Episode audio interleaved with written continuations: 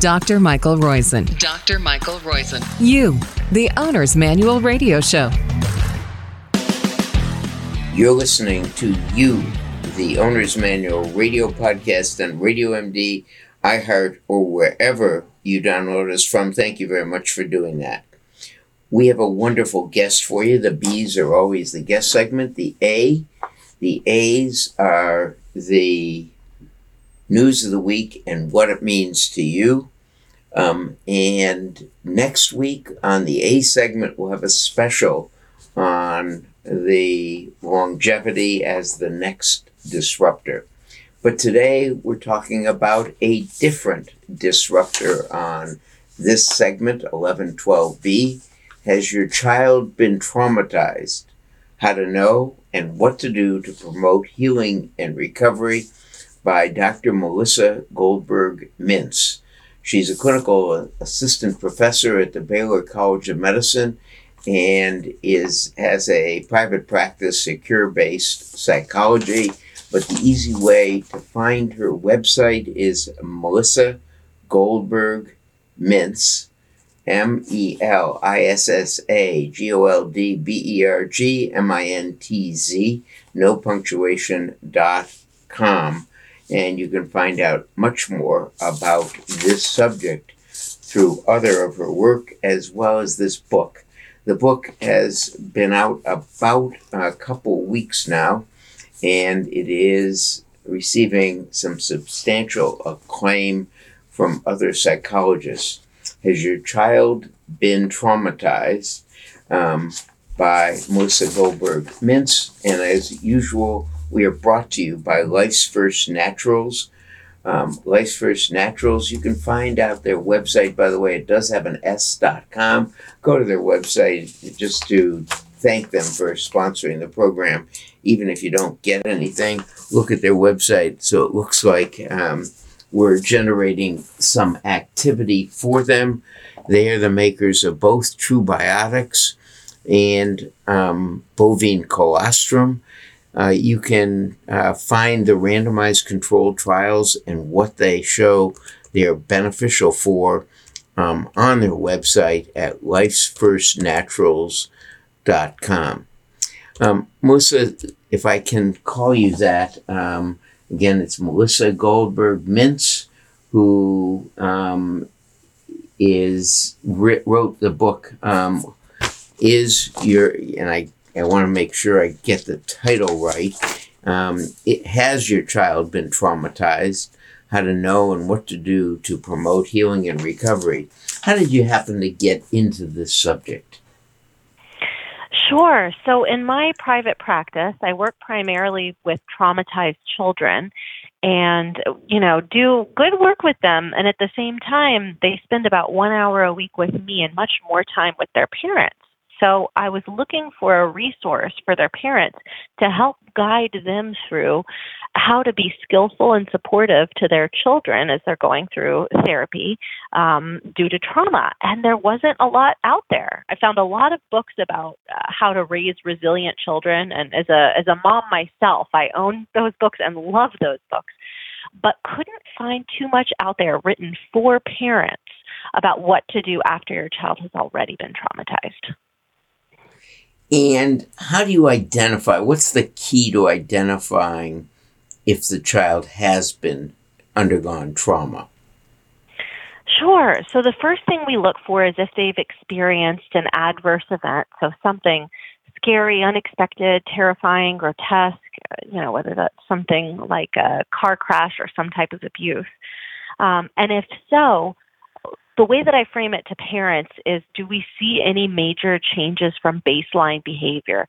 So, if their child was a good sleeper, um, have they been struggling with sleep for a while after this? Or maybe changes in eating habits, or socializing, or how they interact with their family, or how they're doing at school. So, really, any major changes in baseline would would tip me off uh, as a parent that that we might need to at least think about trauma.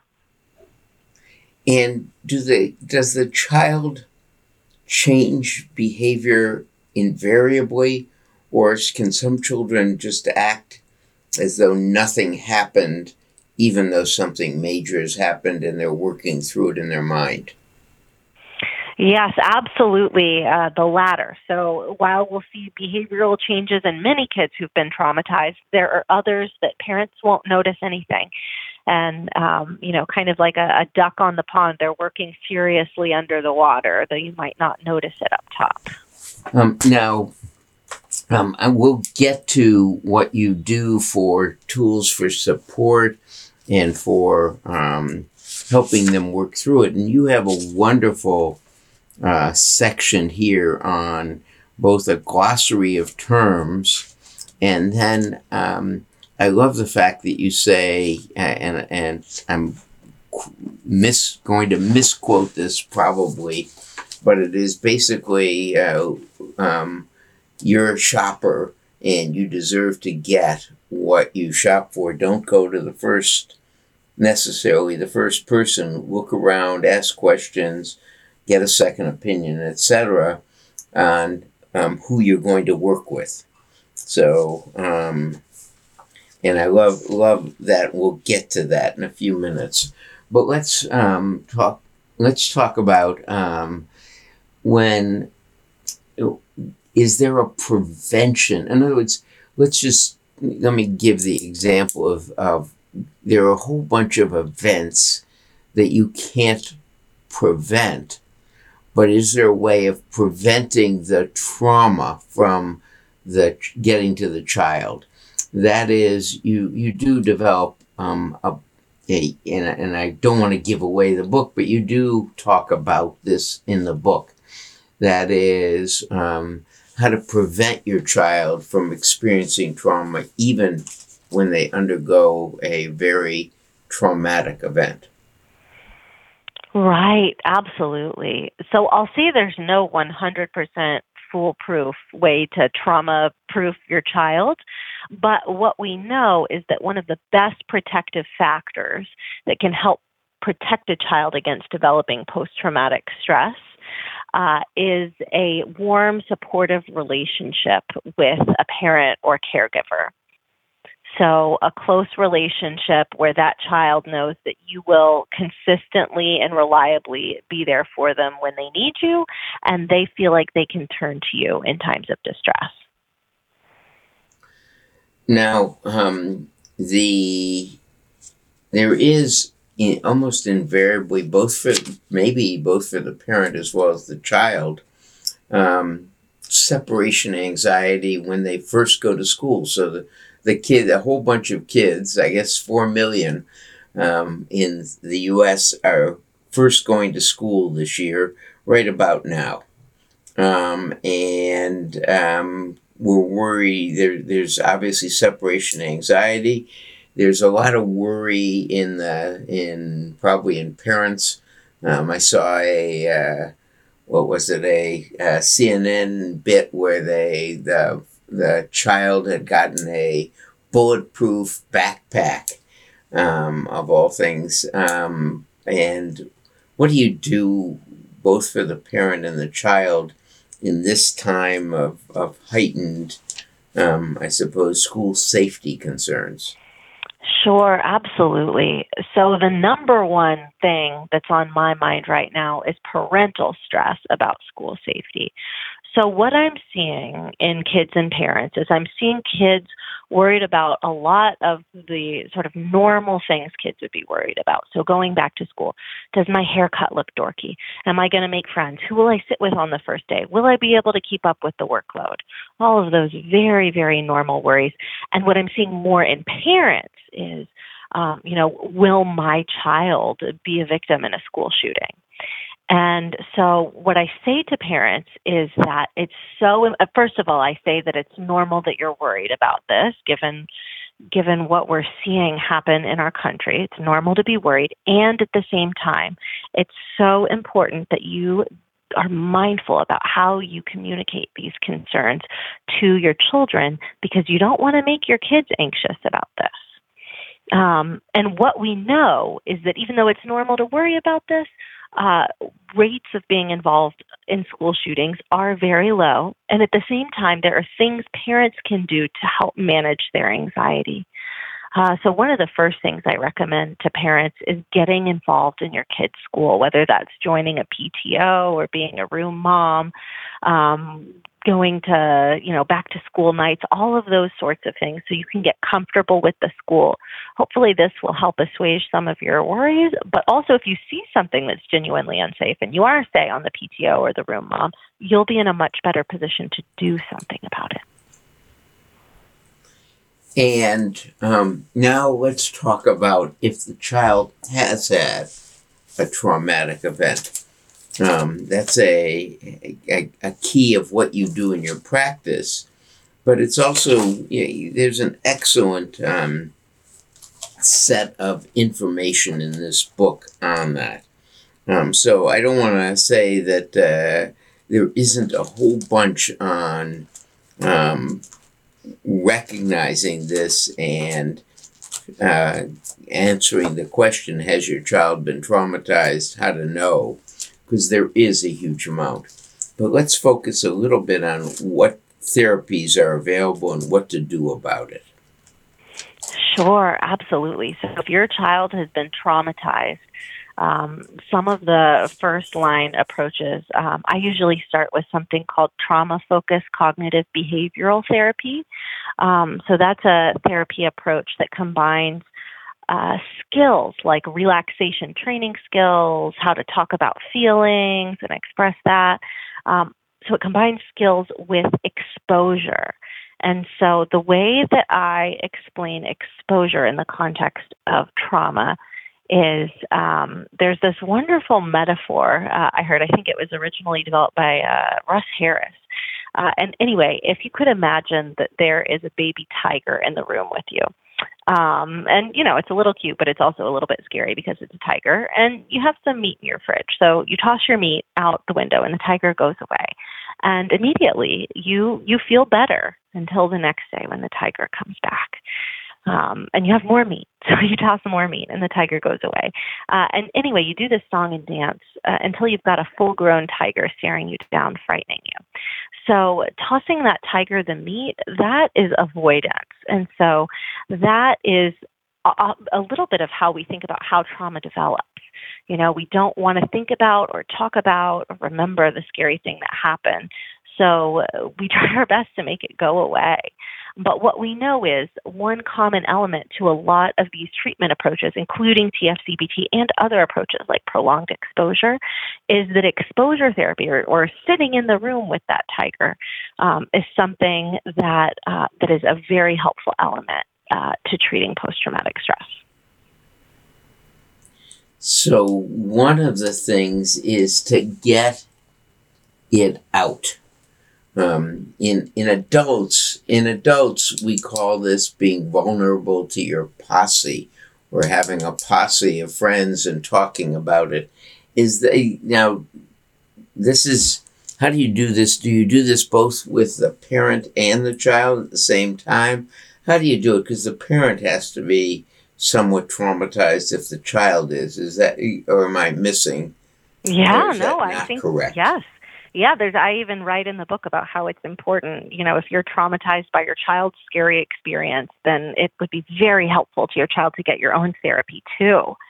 Um, so certainly, yeah. And and what I'll say is that lots of kids who experience adverse events do not go on to develop trauma, and oftentimes it's because they can talk to mom or dad about the scary thing that happened, and they they get the comfort and the support they need. So sometimes a parent is all it takes after experiencing an adverse event. Other times therapy is necessary, and um, a lot of these therapy modalities include the parent in portions of the treatment.